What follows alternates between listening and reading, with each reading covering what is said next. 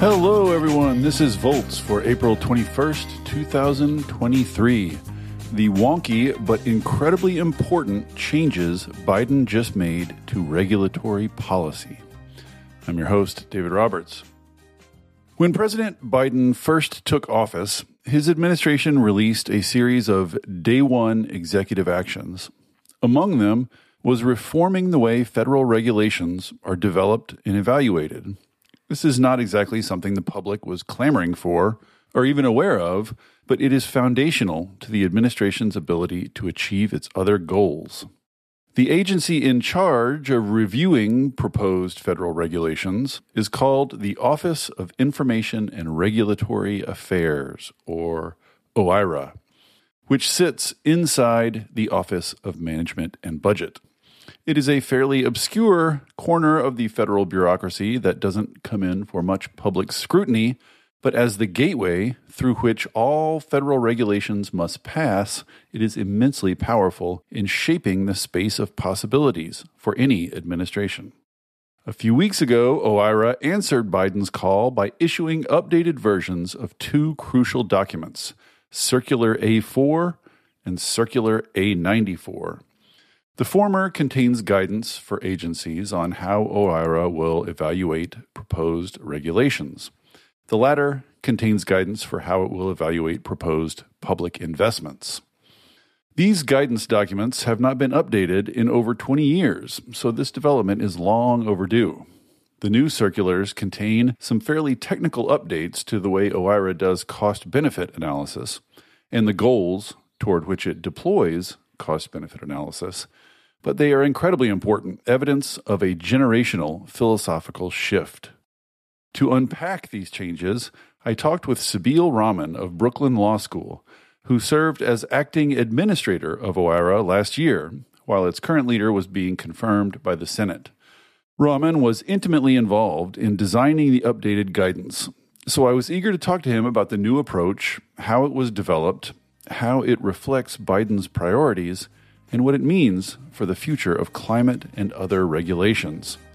I know this sounds wonky, but I promise it is worth your time. You will come out of it excited about cost benefit analysis.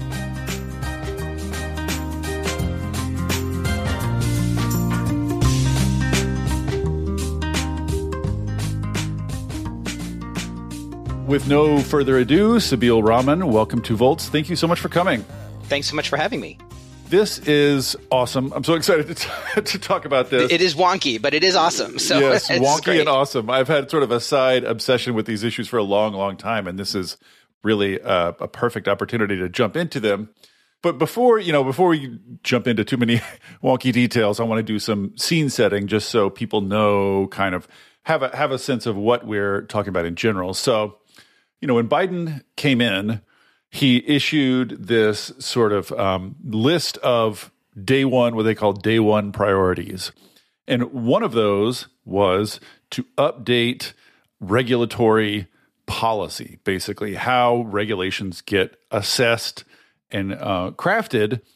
You know, this is not something I think the public is beating down the door to demanding this. This right. is clearly, you know, this is something that has a behind the scenes air about it, but it's also clearly a political priority. So maybe just to start with, let's just talk about what is the Office of Management and Budget, OMB.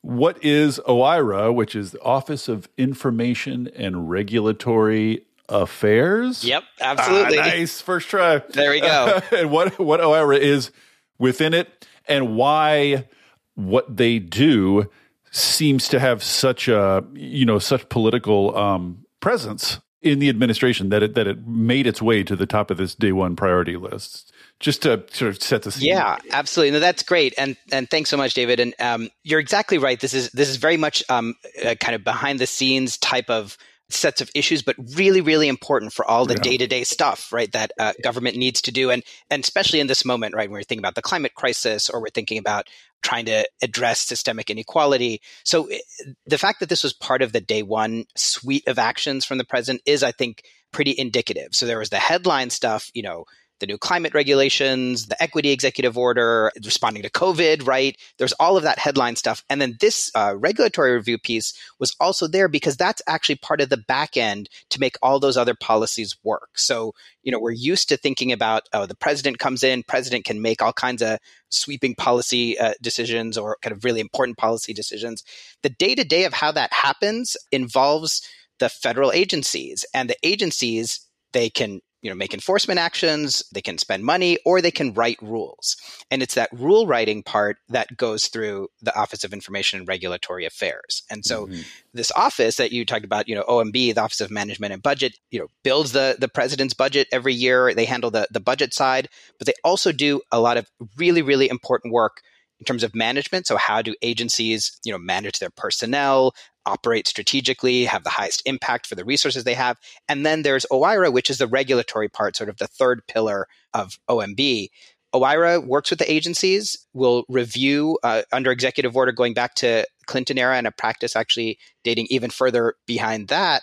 OIRA will review major federal regulations uh, in part for the policy, in part for legal issues, but also most importantly to make sure they're consistent with the president's vision. And that mm. makes it a really important nexus for all of this stuff, which is also partly why it can come in the crosshairs at times. Right. And and a question about that. OIRA, what sort of police powers does it have? Like for like if you send a you know, if an agency develops a regulation, sends it to OIRA for review and OIRA finds a problem, can OIRA just say, Nope, you gotta go back and try again or is it suggestions? What's the kind of power what power does it have? Right. So it's quite a powerful office uh, and i should say you know i've obviously spent the first two years of the biden administration in OIRA and, and was acting head of, uh, of the office until the confirmed administrator came in uh, a few months ago. But um, the powers under the original Clinton executive order, which continues, you know, to be in effect to this day, uh, really makes OIRA the kind of last stop in the policy making approval process. So mm-hmm. agencies have to get OIRA clearance for uh, significant regulations. Now, to get OIRA clearance, that's not just, you know, what does OIRA think? Um, what does that office think? Mm-hmm. The OIRA clearance process is really a kind of governmental peer review. So the idea is that through OIRA, OIRA will get sister agencies, other parts of the West Wing, kind of anyone who might have, you know, a point of view on the policy at hand to make sure everyone's on the same page, right? And it's really that coordination that's the biggest kind of uh, stick in that, you know, if someone's got a problem, you know, if people aren't on the same page, the rule's not going to go forward until there's at least an understanding about, okay, here's what it does, here's what it doesn't do. Everyone's comfortable with this. Right. So it's sort of like the last stop a regulation goes to before going out to the public and, and consequently has enormous gatekeeping significance, even though it's completely outside of, more or less outside of uh, public view, unless you know, except for a few, a small handful of nerds paying close attention to these things. And just to mention, you mentioned this in passing, but just to clarify to um, listeners, you were the acting administrator of OIRA for the first two years of Biden's term, while the current administrator was going through the process of getting confirmed. So these changes we're going to talk about, you were central in shepherding them through and, and shaping them, were you not? Yeah, I think that's fair to say. There, there was a, um, an acting administrator uh, in the first year, and I came in as the number two, and then uh, took over in the second year. Uh, but this was very much uh, a big part of our day to day, and a big part of the important work. Because going back to your first question, you can think about the individual regulations that are important. You know, trying to move good policy on you know labor issues, or on COVID, or right. on equity, or on climate but they all have to work through this existing regulatory review process. And so if we don't update that, right, this process has been in place for decades, then you're, you know, you're trying to shoehorn a, a kind of cutting edge policy through very old procedures, right? and yeah, it, and you know it's got to be updated. So so this was a, a, big part of the work for sure. Yeah, and a final note on, on staffing: the the administrator in question, who was just confirmed, is Richard Revesz, uh, Ricky Revesz, who is a law professor at NYU, one time dean of the NYU Law School, and a long time heavyweight academic expert in exactly this stuff, cost benefit analysis, et cetera, et cetera. So this is, you know, which I just think is sort of an indication. You know, you watch staffing to see what administrations care about. This is, to me, appointing him indicates that Biden is taking this very seriously. Yeah, I think that's right, and and you know Ricky's fantastic. You know he's he's uh, his leadership has already been uh, tremendous in his first couple months. Uh, but exactly right. You know he's he's certainly an expert in cost benefit analysis in the regulatory state. He's a uh, he's done a lot of work on climate and energy. A lot of his academic work coming in was also about how to make sure that distributional questions don't get lost in mm-hmm. conventional analysis. And if and when you look at the draft, you know um, you'll see a lot of those sensibilities woven through. Now, should be said, you know, that that's not just Ricky, right? The president in his day one memo calls out specifically climate, equity, distribution, right. future generations, human dignity, all these things that we want good policy to be able to speak to. The charge was to go look at the review process and, and make sure that those values don't get squeezed out, don't get lost, that they're right. incorporated in a way that's rigorous and, you know, evidence based and all of that kind of stuff. Right. One more background kind of philosophical note, uh, just to sort of set the table here also is debates about cost benefit analysis go way back. Yeah. and yeah. and are are vigorous and ongoing. And there is a school of thought that says the process is sort of inherently conservative, inherently against pro-social, you know, long-term action and it should be scrapped in favor of something else. And then there's this other sort of school of thought, which I think Ricky Revesz is is a good example of, which says no, it is possible to sort of rethink and reimagine cost benefit analysis in a way that serves pro social, you know, dare I even say progressive ends.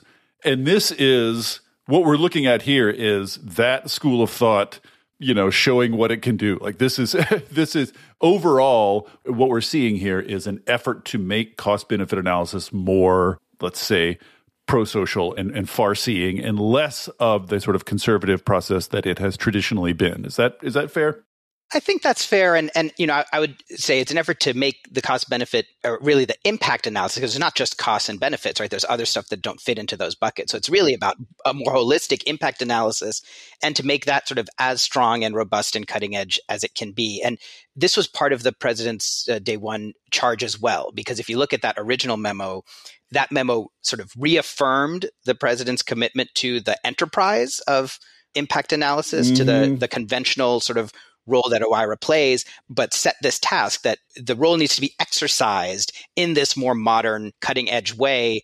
And that's why for me, you know, reading it in context of the other sort of substantive day one commitments was really important because that's the substance that the the process, you know, has to be in sync with, right? If right, we, right. you know, because we, we got big things that we're trying to do on climate, on equity, right. on, you know, all the crises that were swirling at that time. So no, I think you're exactly right. You know, about the broader philosophical debate, you know, I should say I mean, this is so important because my own entree into this, I'm a political theorist by training. I spent before the administration, I was uh, president of racial equity advocacy organization Demos, where we did a lot of work on these kinds of issues.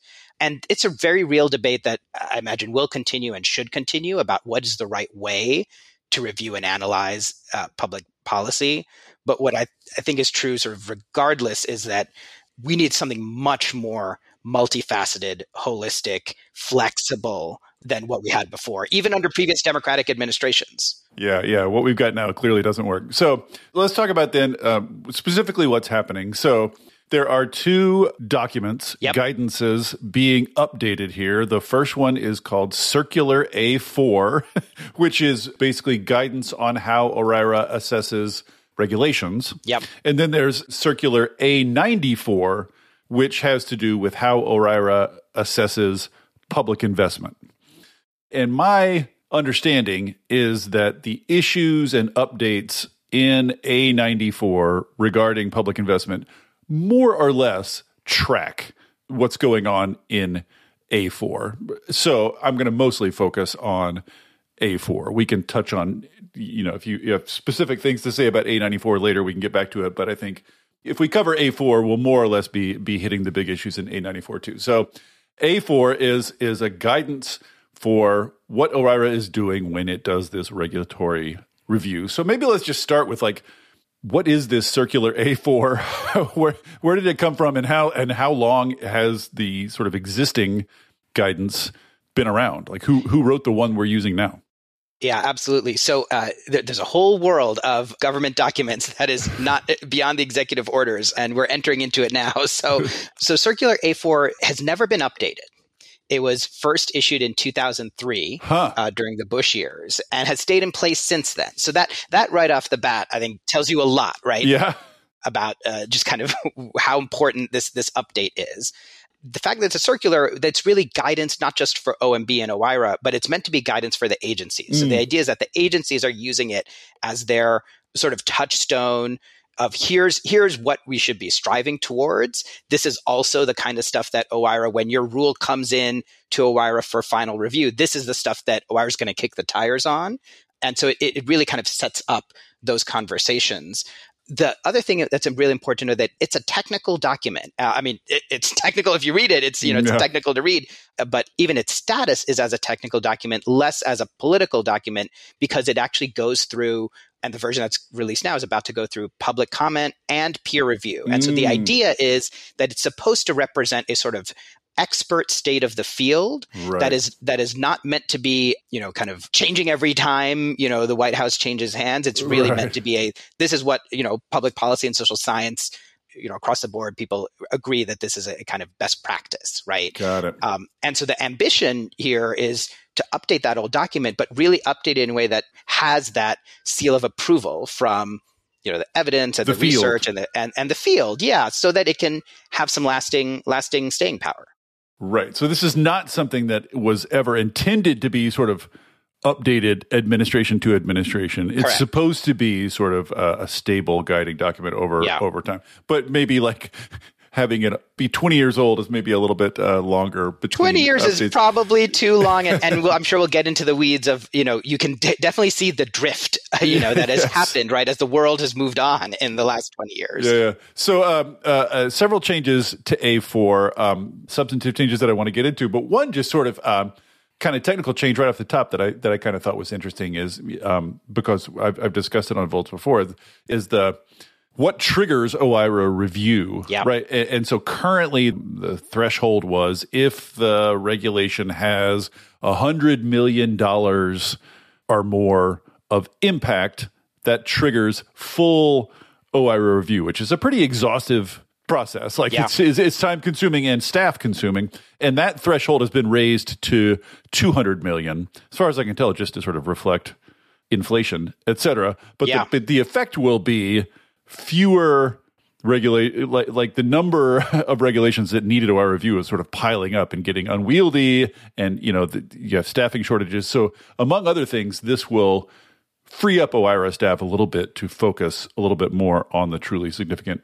regulations. And I always like you know administrative capacity is one of my is one of my passions. So this oh, is sort absolutely. of this is sort of a way of freeing up some administrative capacities that's exactly right. And and the new executive order also puts a provision that that now two hundred million dollar threshold will be updated automatically every three years, right. indexed to GDP, which also which is Makes you know a lot of sense. technical and wonky, but just removes this problem of like a number that may or may not have made sense right 20 years ago definitely doesn't make sense now yeah. and so just like let, make it an automatic thing and it is really a capacity management tool to your point like our civil service i think is incredibly important. They're a crown jewel of our democracy, as far as I'm concerned. Uh, and it takes, you know, it takes staff time and, and attention and resources to make good policy in service of the public. You got to focus the efforts right on right. the most important stuff. All right. Okay, so let's let's talk about. Um, we're going to go through three big changes in A4. The first one is an update of discount rates. Yep. And um, you know, discount rates are not something I think that is wi- are widely understood or widely discussed in the public. I once did a long piece on it.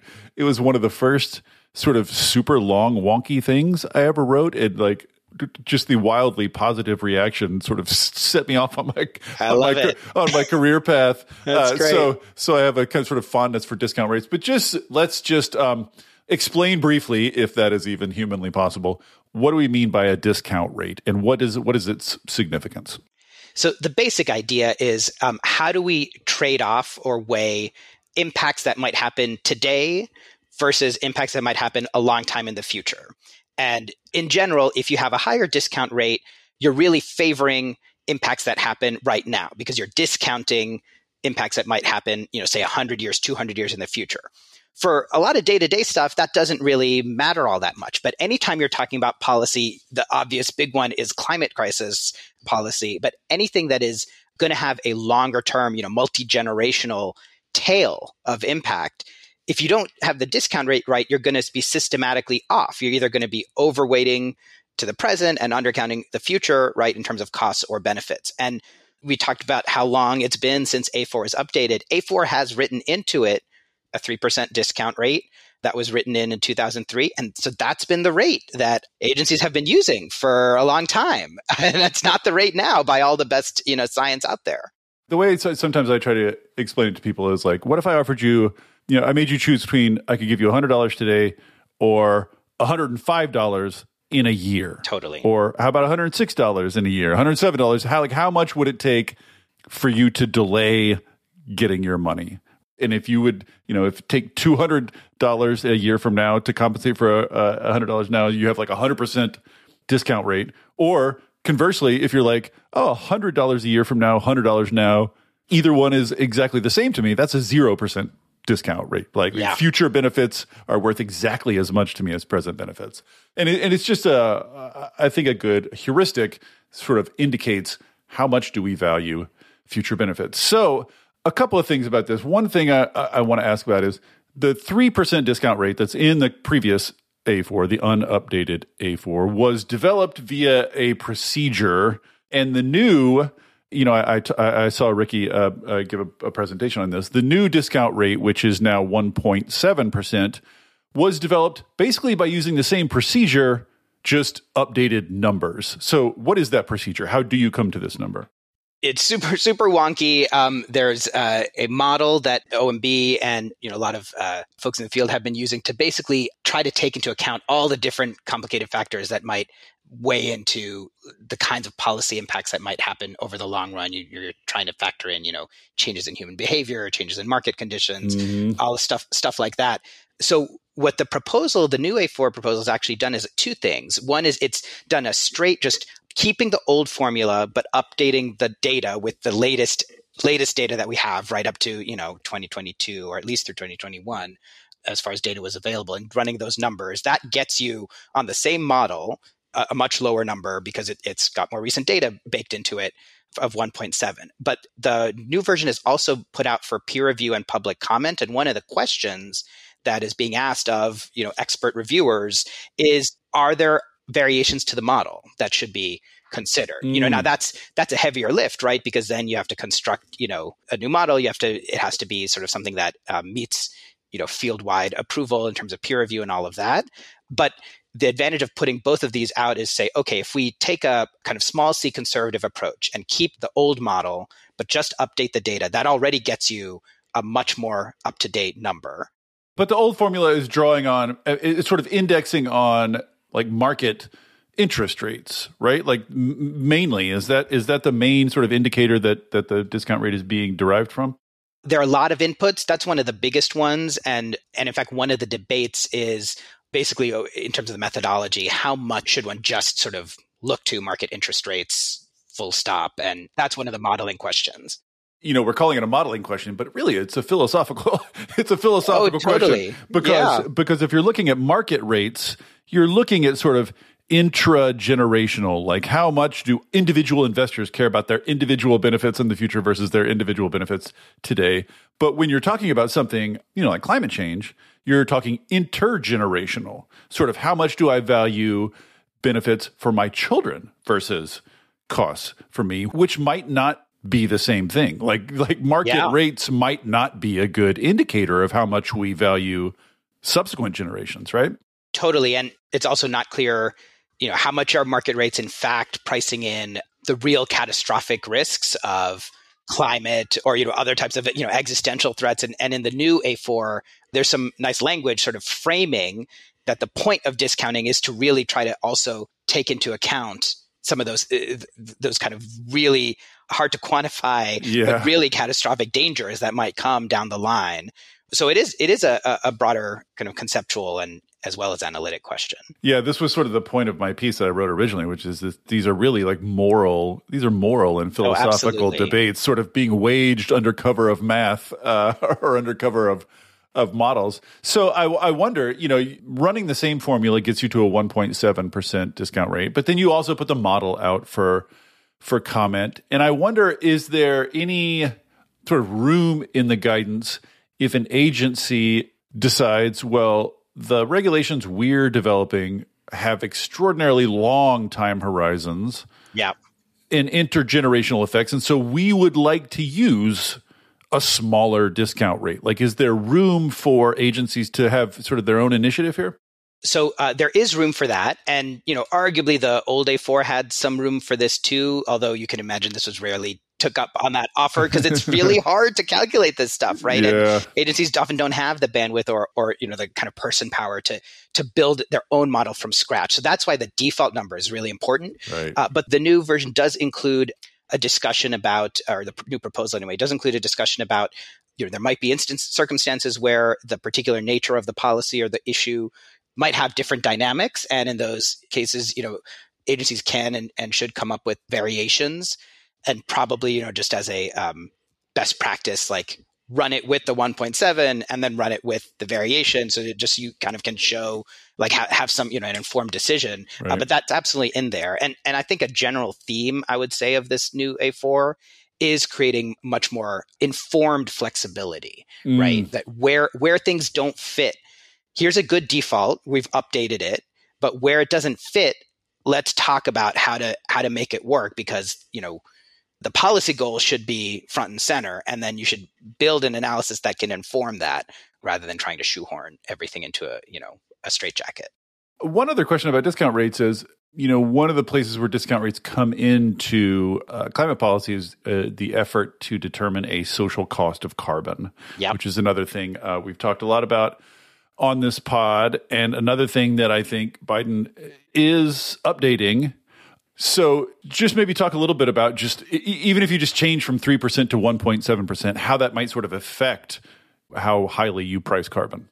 Right. So it is a very big uh, direct effect. Now, the um, we can talk in a minute about sort of the mechanics around the social cost of carbon update because that's happening in a different process. But basically, this point about discounting future impacts has a big implication for how we might price the economic costs, the social costs of uh, a ton of carbon pollution in the air. Basically, the higher the discount rate, the lower that social cost of carbon is going to be because many of those costs that might arise from too much carbon are long-term costs, right? They're, yeah. they're going to really manifest in the future. And so if we're discounting that, then the, the cost can look really small. Now, this is important because in, you know this better than me, David, but in the, you know, in the social cost universe, uh, one of the things that the Trump administration did, they put out their estimate of the social cost of carbon is extremely low. And part of how they got to that low number was to say, well, we're going to have a really high discount rate, among other things, right? And so if you do the math, then you get this really low number. Well, okay, but if that discount rate is not rooted in reality, then of course that number is kind of meaningless and also to get back to the intergenerational thing, like you can derive some pretty absurd results from a high discount rate. Like you totally. could, uh, like you know, all of humanity goes extinct in you know whatever twenty one hundred under like a you know seven eight whatever percent discount rate. We would hardly care today that, that, yeah, that, that that's gonna that, that's gonna happen. Yeah, so you can get absurdities on both ends uh, with discount rates. Okay, so the sort of default 3% discount rate now has been lowered to a default 1.7% discount rate. And that is, you know, all things being equal, going to make more regulations look cost justified. As a rule of thumb, like it's going to be easier to justify regulations that have long term benefits under this new discount rate. Yeah, and, and I would say that's just you know that that it's more accurate, right? Because a lot of those regulations, you know, have those long term benefits. If we're talking climate, uh, you know, if you're talking lead poisoning, say, is another example, intergenerational, not quite in the climate space. Um, those benefits are there. We just weren't counting them right, right? You know, and and that's imp- that's important to your point that uh, you know regulations people care as a policy matter, as a political matter, as a legal matter. You know, are the how do the benefits stack up against the costs that we can put numbers to? And I think it's intuitive too. I think if you just ask average people on the street, like, do you care a lot about the welfare of your children. You know, like this. Oh yeah. I, I think this is reflective. I think of, of ordinary intuitions too. Yeah. Okay. So dis- discount rate is the first big thing that's updated in A4, but there are a couple other uh, really big and interesting changes too. The second one I want to talk about is distribution, basically. So I think, you know, tell me if this is accurate. I think traditionally, OIRA cost benefit analysis just looked at aggregate costs and aggregate benefits without distinguishing among who, what is the nature of the recipients of those costs and those benefits. And that has some, you know, pretty straightforwardly uh, counterintuitive results. So, for instance, if you, you know, one regulation would prevent a disaster in a poor neighborhood, one regulation would prevent a disaster in a rich neighborhood. The latter clearly has higher benefits, right? Just because the property on the line is is worth more. Yeah. And and I think it's you know intuitive to people that that there's something wrong with that, right? There's something yeah, there's totally. something wrong with that. So for the first time, this new A4 tries to introduce sort of distributional impact analysis. So maybe just tell us like what would that look like? What does that mean? Yeah, and this is another one of those things that, you know, I think under the old version, there, there are a few sentences about, oh, you might consider distributional impact. Right. So it's not really dwelled upon. And, you know, and, and there are definitely uh, folks in OMB who had been pushing for this for a long time. Just as pure analytic, to your point, like you can't really say you're doing a, a real analytic treatment of a policy if you're not thinking about those types of very real impacts. Uh, you know, we would all say that or I hope you would all say that like a hundred extra dollars for Jeff Bezos is not the same thing as a hundred extra dollars for, you know, really anyone else, but in particular, you know, working class folks, right? So the new version uh, has a, a much more expanded, in-depth discussion about distributional analysis. First, in terms of pressing agencies to to really take it seriously. Second, in terms of giving just a much more detail about how and when one might do that. So, yeah. you know, you should pay particular attention to distribution analysis to uh, in the new A4 talks about um, when you're choosing between different alternative policy designs. Suppose you have one version that might score a little better in terms of net benefits, but like it's concentrating all the costs on people who are least able to bear those costs. Right. And another version which is still scoring, you know, net beneficial, but is a much more even distribution of those benefits and of those costs. That's a relevant fact for decision makers before they decide on what the final policy should be. So that's something that the new A4 says agencies should look into. Does it provide a formula sort of telling you like how much weight does income, you know, or is it just a sort of like pay attention? It does a little bit of both. Um, I think the general charge, as I read it in the new document, is saying that you know you should look into this, um, and here here are some methods by which you might do that. Mm. Um, you know, disaggregating the impacts by you know the, the relevant constituencies, whether that's by income or like taking a racial breakdown or you know, whatever the right bucketing is. But it also gives a discussion of what's called um, income weighting, and this is provided you know not as a requirement, but as a like here's a tool that you could use as a way to sort of shorthand estimate, you know, how much should we weigh, you know, a dollar to a poor person versus a dollar to an ultra rich person. The new document has put a, an estimate of 1.4 as an estimate for what's called the income elasticity of marginal utility, meaning how much how much more is that marginal dollar worth to you, depending on you know where you are in the income level.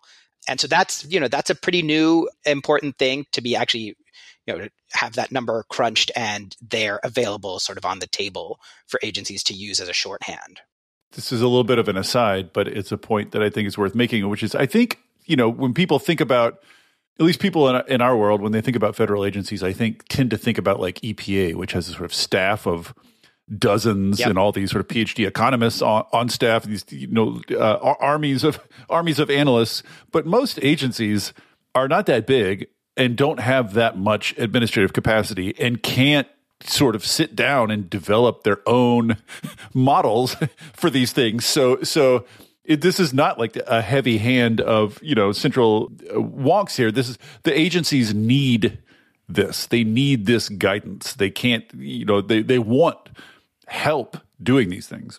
Yeah, I think that's such an important point, and I, I think this is also a uh, not a, a, flipping of the switch, right? Like having the new guidance, you also then need, to your point, kind of to have some time for the agencies to get used to this, to build some muscle, to build some capacity, and and so I think you know getting this out now with a couple years still left in this first term, you know, to actually then have some runway for agencies to start using, you know, these new approaches, see what's working, see what's what's most helpful, right? I think that's the kind of work that I would anticipate Ricky and Revesz and the and the and the team to be digging into, you know, going forward. One other question about this: when when we're talking about distributional uh, impacts, are we just thinking of income, or are there other indicators?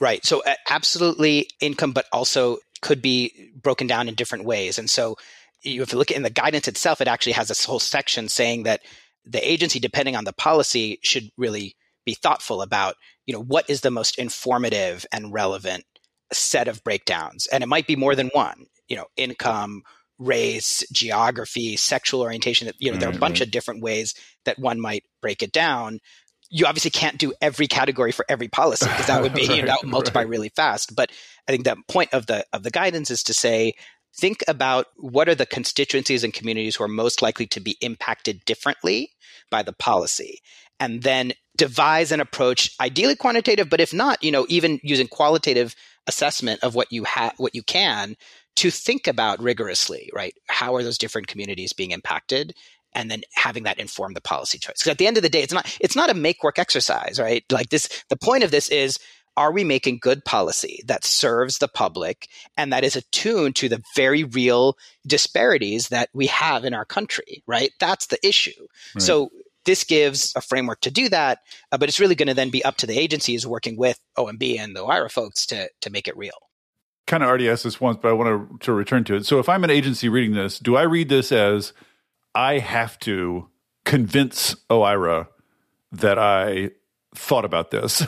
or is this, you know, a gentle suggestion from OIRA that I can take or, or, not take? Like, is this now going to be a sort of a requirement for new regs? It's a great question in part because, you know, I think um, different OIRAs have different styles depending on the administration, right?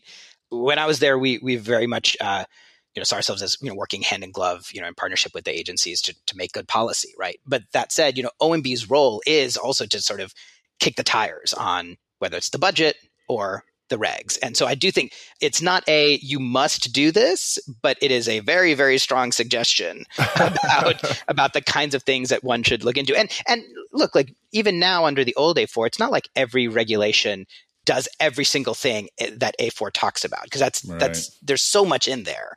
So in that sense, you know, there's there's lots of tailoring, lots of flexibility on what's needed, but it is very much a like this is the bar, this is what we're going to be looking for, and you know when OMB uh, comes asking for stuff, the agencies know that they got to pay attention to that. Okay, so um, first updated discount rate. Second, the strong suggestion that agencies do some distributional impact analysis. And the third thing, which is also quite interesting, I think, for insiders, because this has been a point of contention for a long time, is the suggestion that agencies take the international impacts yeah. of regulations into effect. And it was, you know, we mentioned earlier the Trump administration's sort of ludicrously low uh, social cost of carbon, part of how they came to that ludicrously low number is very explicitly, ostentatiously even yeah. saying, we don't give a damn about how our regulations impact other countries that we just don't care like we're uh, the only numbers that are feeding into our, our our calculations are how does this benefit or cost americans and and this you know I, I think just as sort of ostentatiously says, no, that's real dumb and also morally horrific. So what what exactly does A4 say about international impacts? Is it is it similar to distributional in that this is a strong suggestion? I think of it as opening up the the aperture to allow for stuff that had been squeezed out before, right? So mm-hmm. not every rule is going to have, you know, massive global implications, but many of them will, and those ought to be taken into account. And so, you know, I read this section. Uh, this is uh, for for those following along at home. The geographic scope of analysis. Um, uh, you know, there's there's a lot of great language in there about the different ways in which global effects might come into play. So it might be that you know there are non-U.S. citizens who are living abroad and you know face certain impacts that you know might have parallels in the U.S. So they're good proxies. Um, there might be experiencing an externality of U.S. decisions. You know, climate comes to mind there as yeah. well. Uh, eh, so there are a lot of different kind of sort of variations laid out in the guidance. The point is that, eh, and the guidance says that you know you should think about the global effects and you know incorporate them into your analysis. It even talks about how you know if it if it makes more sense, include that as a separate thing, right? That you know you have your traditional analysis, but then you could also sort of provide a, a separate analysis of the impacts abroad if that's the more sort of feasible way to get at it but you you know you really should be thinking about it. And is this similar in that you've provided a formula that agencies can use or not use? And if there is a formula i'm wondering sort of like how much less do we value a foreign life relative to an american life like is there is there a number there on, on how much discounting we're doing geographically Right. So not in A4. Uh, the discussion A4 is is, is more qualitative uh, in terms of just sort of guidance to the agencies. Right. And you know, I think like with other like with distributional analysis and discount rates, you know, there'll be rules where there will be trade offs that have to be weighed. Um, I think compared to right now, where we don't have consistent analysis of what those trade offs might even be, it's hard to even make good judgments about about those. Right. right. And so I think the idea here is let's take that on do the analysis, do the work, and and then you know make. There are all sorts of reasons why a policy might come down one way or another. You know, it's hard for A4 to be prescriptive in that way, but A4 can say, you know, you need to take these issues seriously. Right. At least think about it. Yeah. So those are the three big things, and you know, um, like I said earlier, roughly those same issues are are reflected in A94 when they're talking about public investment. I think maybe one thing worth picking out on A94 and talking about specifically is and this was a little bit of a mind blower to me. A94 as it exists has a 7% discount rate for investments in public infrastructure, which just like seems to me crazy because like public investments in particular are designed for long-term benefit. Like that's the whole point. Like infrastructure investments and stuff like that are, you know, like we have a whole history in our country of like huge investments we made that paid off handsomely over the long term, but wouldn't have penciled out uh, under a, a 7% right. discount rate. So, where the heck did that 7% discount rate come from in our public investment considerations? And how does A94 change that? Big difference between A4 and A94 is that A94 is focused exactly on, as you said, David, just the kind of government's expenditure on public investments. And and so it's always been sort of related to A4, but a little bit different. The 7% number in A94, you know, was aligned with A4 in the originally, and that A4, you know, had a 3% number and then also had as, as an upper bound for those types of capital investment related rules had, had that 7% in there. Uh, but it's you know that also is really in sore need of updating, uh, and so that's what A94 does. I think uh, what you'll see in the new version, um, without getting too deep into the weeds, is that uh, the new version is more aligned with the new version of A4. The numbers are a little bit different to sort of take into consideration the particularities of like what say you know the budget side uh, of OMB has to take into account when they're dealing with you know federal investments in buildings and and stuff like that right? It's a little bit different from from regulation. So that that's where the divergence comes from. But that old 7% number i think is reflective of where we were with the thinking on this stuff you know in the early 2000s and is and is it is there a new number for discount rates for public investments, or is it not that simple on this side? Uh, yeah, it's a, it's a little bit more complicated for the investment side, um, but that's also going for the same kind of peer review and, and public comment. Uh, so I think we'll know more in in the coming months about where where A94 lands exactly. But what's exciting and important is that this, you know, that A94, the last revision was in I think 1992 um, so so still quite you know uh, not quite as old as A4, but still pretty old. Yeah, that's wild. And you know A94 also gets into you know distributional stuff and, and international yep. stuff. A lot of the really of the important, same. yeah, really important uh, distributional and uh, and global effect uh, language in there. And part of this, I mean, I think part of the point of all this, uh, one of the points of all this was to align A4 and A94 better, so we have some sort of yes. coherent. You know, they had kind of drifted apart in a way that made no sense.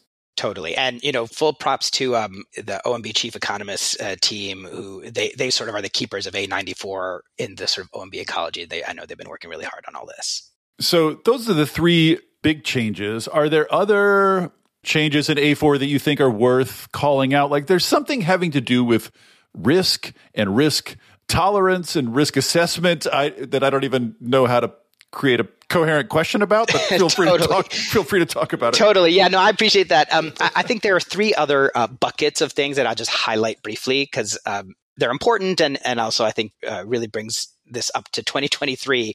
So one is what you were just alluding to. There are a bunch of things that are more that will mean a lot more to you know our economist and, and economic modeler friends who might be listening, but they really amount to uh, kind of bringing A4 into line with sort of cutting edge of economic theory. So how mm-hmm. do we take into account uncertainty and uncertain effects that right. you know we don't know with perfect certainty these estimates right let's factor that in taking into account risk and risk aversion right people are willing to pay more to be protected from the risk that something might go haywire. It's kind of typical understandable human behavior but that's not always baked into the models. So there's like there's some some technical stuff that's you know bucket 1 the second bucket is there's a lot of really interesting, what I think of as like macroeconomic structure things that are baked into this new version. So normally reg reviews, reg analysis would be, you know, you're looking at the new regulation almost at a micro level. Like you're just mm-hmm. looking at that regulation and you're kind of holding the rest of the world kind of constant.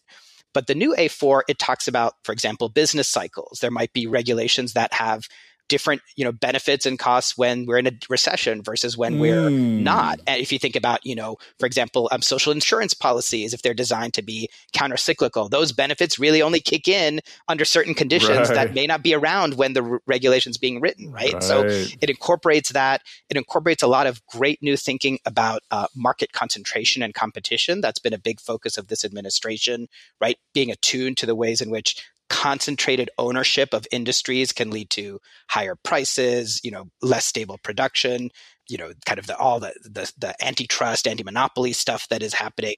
So there's that's baked into A4 much more. So these kind of like big macroeconomic conditions macroeconomic context which yeah, which you would context, think is like totally. duh, like duh of course of course right and then the last bucket is also another like you know you think of course it's not rocket science but it's a really important shift is that the new a4 has a lot more language and guidance about what to do with those impacts that you can't put numbers to because they're obviously real and there. Yes. And it even talks specifically about things like civil rights and civil liberties, democracy, equity. These are goals for good public policy. They may not have number values, and, and in some cases, ought not to have number values. Or the welfare of uh, other species, if I can just absolutely. there's a some... section. yeah, there's a section there about ecosystems and, and ecological impacts as part of the hard to quantify discussion. So there's, you know, there's tons of really important implications of that that you could imagine for, you know, everything from ecology to equity that I think this new A4 is much, much better at. And those I think are really sticky to deal with because there's no formula. I mean, even a candidate formula, right? There's just no yeah. way to come up with a formula for how, like, you know, how much should uh, you know EPA weigh uh, beauty or, or whatever yep. or, or whatever. But as you say, those things exist and matter.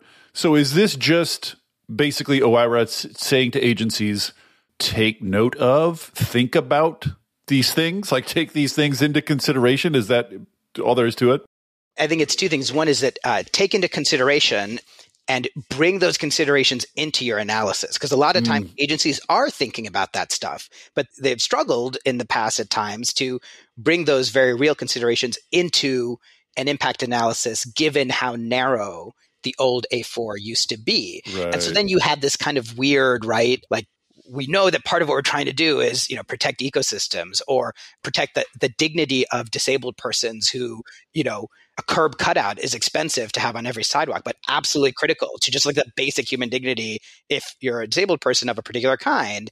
You know, so like let's take that obvious real factors that are in any human decision about this kind of stuff and let's actually give it a proper pride of place in the analysis. And then it's up to the agency to sort of make the all things considered best decision. And that's something that would be worked out through the review process with, you know, DOT might come to a particular view about you know, what the rules should be for laboratory access for disabled persons on an airline. That's going to have costs. It's going to have qualitative considerations about basic civil liberties, human human life and safety and dignity. And then if we can get everyone on the same page through the review process that this makes sense, this is good, then that should be the way we go. Right. So this is OIRA saying we're going to give you wide latitude to think about these things and incorporate these things. Yeah, absolutely. And and you know, a lot of times I think people who are, you know, more attuned to the hard sciences might feel like this stuff can be, you know, squishy and amorphous. I always found it very straightforward. It's, you know, give us your reasons. Like any good right. you know, like any good piece of writing. Give your reasons, give your evidence. And just because it's qualitative doesn't mean you don't have reasons and you don't have evidence. So talk about it.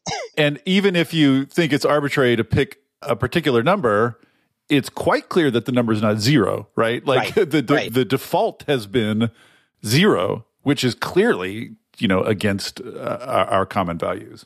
Absolutely, absolutely. Okay, so that's a lot of changes. Uh, a lot of changes to pack in this technical circular. Uh, one, one other thing I, I saw at one point the term cost effectiveness analysis. Is there some effort to replace the whole sort of notion of cost benefit analysis with something else? Like what, how do those, what's the deal there? Yeah, so so this I would put in the theme of much more flexibilities, right, to get the right kind of analysis for the right for the policy at hand. So I think people are familiar with traditional benefit cost, cost benefit analysis, where you kind of monetize everything on both sides of the ledger and then you mm-hmm. sum it mm-hmm. up and then and then you're done. But especially when you're talking about things that might not be quantified quite as well, right?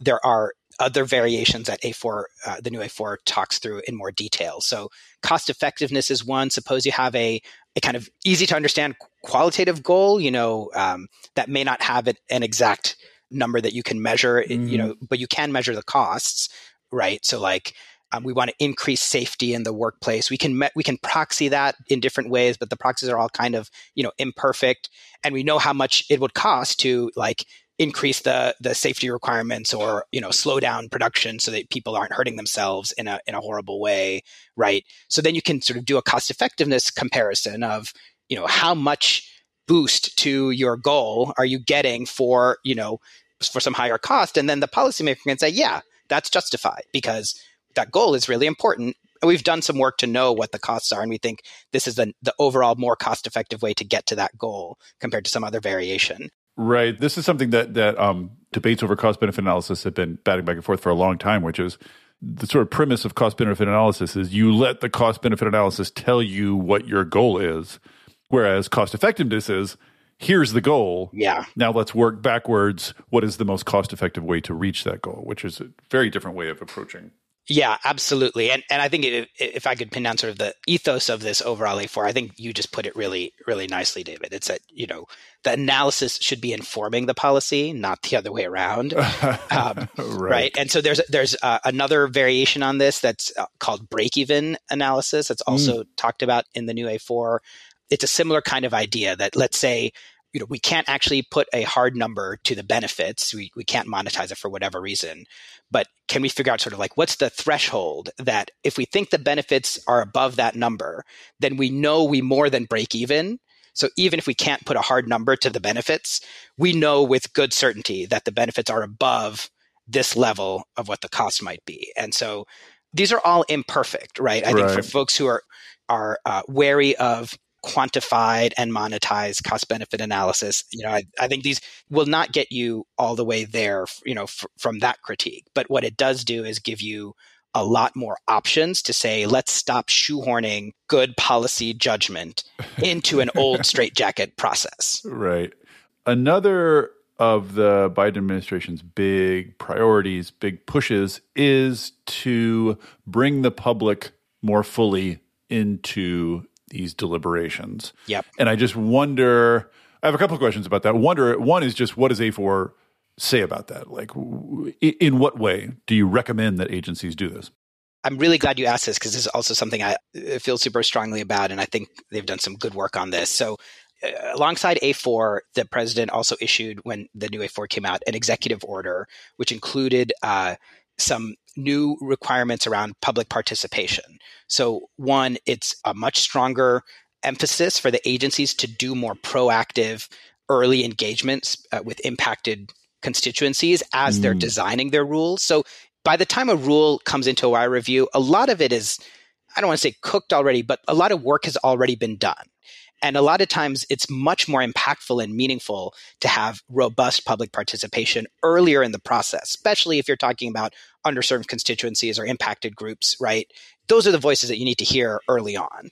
So there's a, a general charge under this administration in a number of different executive orders actually to press agencies to do more of that proactive early engagement.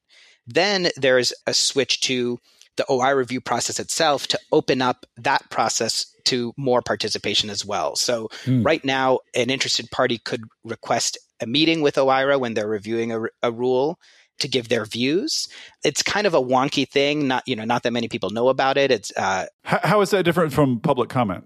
It's very similar to public comment, but it basically takes place during the OIRA review process before the rule goes out for public comment. And uh. and the, the rationale is you know there might be nuances or or details that you know if you're from an impacted community, you might know, you know, have some additional information, right? That might be worth, you know, making sure is is emphasized or or shared as an input. Those are not backs and forths, right? They, they're basically listening sessions.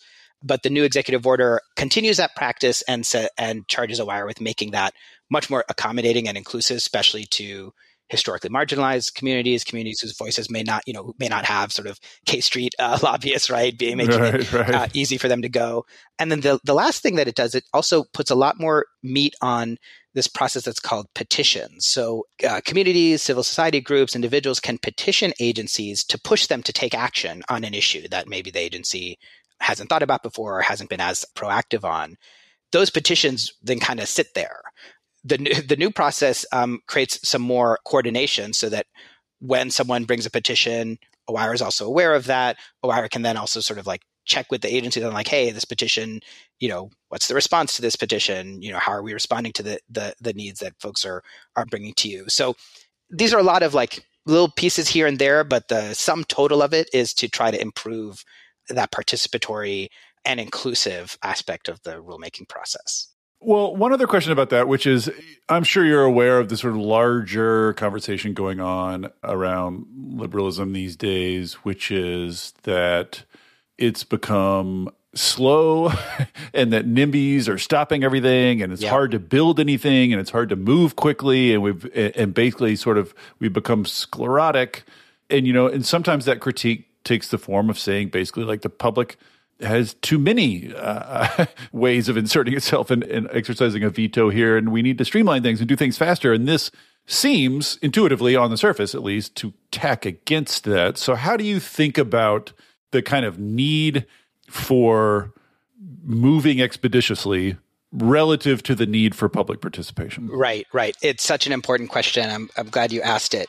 I think there are two things to, to bear in mind. I, one is just on these proposals here. These are all very much sort of inputs. They're they're not these are not decisional or veto types of discussions, right? So I think you know things still still move along, and and and the overall time frame of the regulation, you know, OIRA has a clock under the old executive order, which has stayed in place for how long it can you know it ought to be taking on on rules. And Although so, it can we just say like it it has frequently exceeded that alleged clock uh, you know, I, I, remember all the complaining about OIRA that used to go on when Cass Sunstein was uh, was in charge under Obama. Like OIRA was frequently charged with slow walking these regulations. I was I wasn't there during that time, but um, but one of the things that I'll say is uh, when there's a delay, usually it's because there's some like there's actually a dispute, right? As, mm. as opposed to someone's just kind of holding it up. Um, but you know, one of the things I'm really proud of with this administration and, and this OIRA is that you know if you take ARP for example, we set an OMB uh, a two week cap, a two week ceiling on any. Uh, this is the American Recovery Plan at the height of the economic free fall, right in spring 2021. All that money, you know, had to get out the door because yeah. the economy was was in such grave danger. People were hurting, right, during COVID. So we set and we kept to a two week turnaround. Every single piece of huh. uh, ARP policy came through OIRA, went through OIRA review, and was done in two weeks or less because we had to, right? right? And and I say that to say, you know, um, where there's like will and, and focus and dedication, the process moves. And you know, one of the things I, I really like about uh, this administration's approach is that it has tried to balance, you know, just we got to get stuff done with we got to also, you know, kind of have evidence and do things robustly. So, so to come back to participation, then I think that the critiques are are important and, and well founded, but to my mind, it's not a choice between participation or effectiveness. It's a question about what kind of participation to make the policies effective. So, mm. you know, you're not a you're not going to have good policy if you don't hear from the people you need to hear from. But B, there's a way to hear from them in a way that is efficient, right? This is why that upstream early engagement is so valuable because you get everyone, you know, together, you get all the inputs you need, and then you design the policy right the first time around. And then you, you don't have to have, you know, 50,000, you know, kind of nipping at your heels types of conversations downstream. You know, people are going to disagree. That's fine. You can litigate disagreements, you know, at the next election or or in the next with the next regulation or whatever. But that doesn't mean we shouldn't be hearing from people.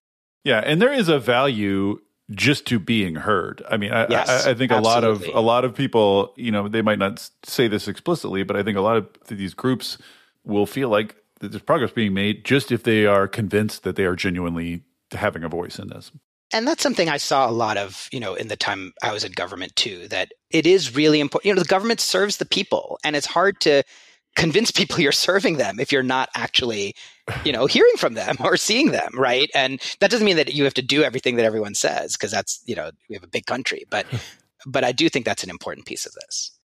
What's the process now? So this is this is A4 and A94 have been put out for both public comment and peer review, which are separate processes. So what happens next? Like what's right. what's the road?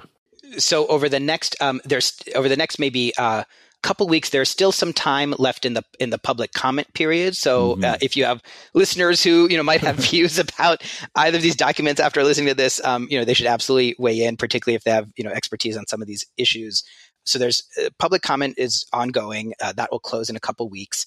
And kind of pause yeah. there on, on public comment? I'm just uh, curious if you have any sense or guesses about how public comment is going to unfold. Like I my my gut instinct is like because most of these changes will have the effect of making it easier to pass big regulations, right? Like in, in the public interest, that industry is just going to knee jerk be against them and, and rail against them in public comment. Like, is that uh, is that sort of how you expect public comment to shape up? This sort of like public interest groups versus industry yet again, or is there more nuance to it?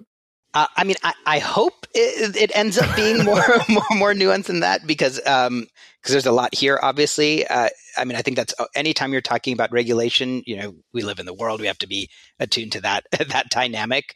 But I, you know, I think my hope would be that there are enough there's enough here that is you know evidence based empirically rigorous and and just like obvious updates right like right. what we were talking about on discount rate and on you know on distributional analysis and so on that i hope we'll get a, a range of, of comments it'll be particularly important too to sort of get comments from uh, from the field as you were saying you know from economists, but also anthropologists and sociologists yeah. and people who are working it in community on the grassroots level about what kind of distributional analysis will actually help, you know, make sure their voices are counted, right? Like, I think we want to, to cast it open. So it's not just the same, you know, conventional wonks as, as as much as we do want to hear from them too.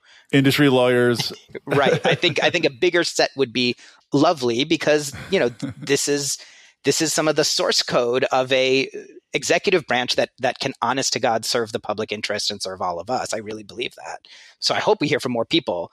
So first there's comments. Uh, once that comment period wraps wraps up the peer review should be happening. I'm not sure exactly when but i assume they'll be doing it in parallel to that because peer review can take a long time. And is this peer review just like the same that academics are familiar with? Yeah, it's meant to be exactly. It's meant it's meant to be a similar similar process. So the government actually has a pretty standard mm-hmm. uh, peer review process for technical documents that this uh, this review I, I, assume will be following, uh, and it, that's modeled on you know sort of scientific academic peer review uh, procedures. So that will go for a couple months as well, and then uh, these documents should be finalized uh, the timeline they gave was over uh, was no longer than a year. So um, mm. so you know basically by you know play it forward a, a, few more months. Maybe it's a little sooner, maybe it's a, a little later, but I, I think it's going to move pretty quickly, especially once the, the comment period closes, just because you know, this is way overdue and and, uh, and it is important. And you think these will be finalized in time to actually inform the the writing of substantial regulations from the Biden administration? I hope so. Um, I, I, I think that certainly is is the goal with you know this charge coming out on day one, and then now this uh, the full proposal out you know here and uh, at the start of, of year three. So I really hope that's the case. And once they're in place, I mean, I guess I'm wondering how resilient they are. Like if you know there's a DeSantis administration uh, in 2024, is there anything stopping them from just uh, ripping these up and going back to to, to something older? I mean, is, do these have any resilience against political uh, uh, uh, chicanery, or are they just you know an administration can do what it wants?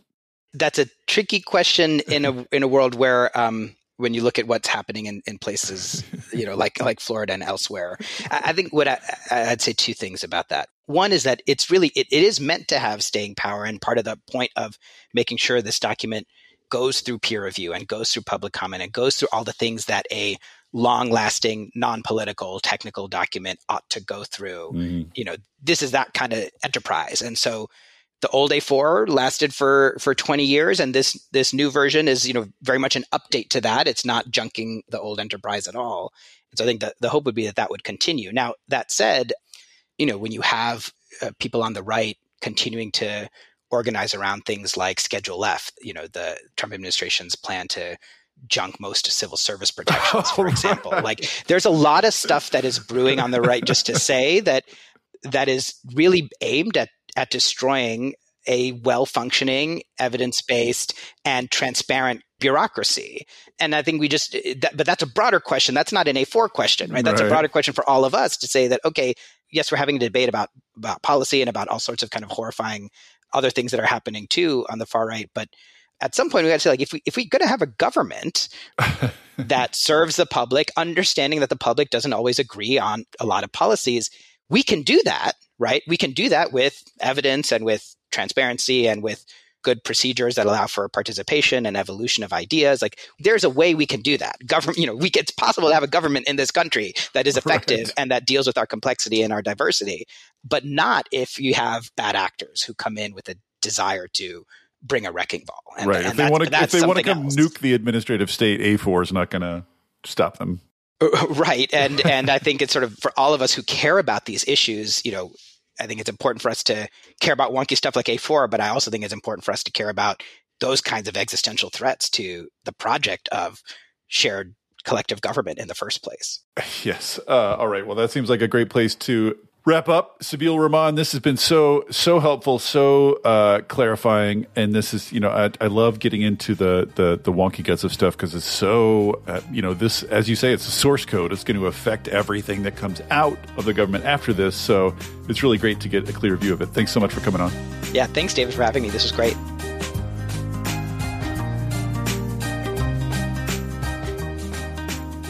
Thank you for listening to the Volts podcast. It is ad free, powered entirely by listeners like you. If you value conversations like this, please consider becoming a paid Volts subscriber at volts.wtf.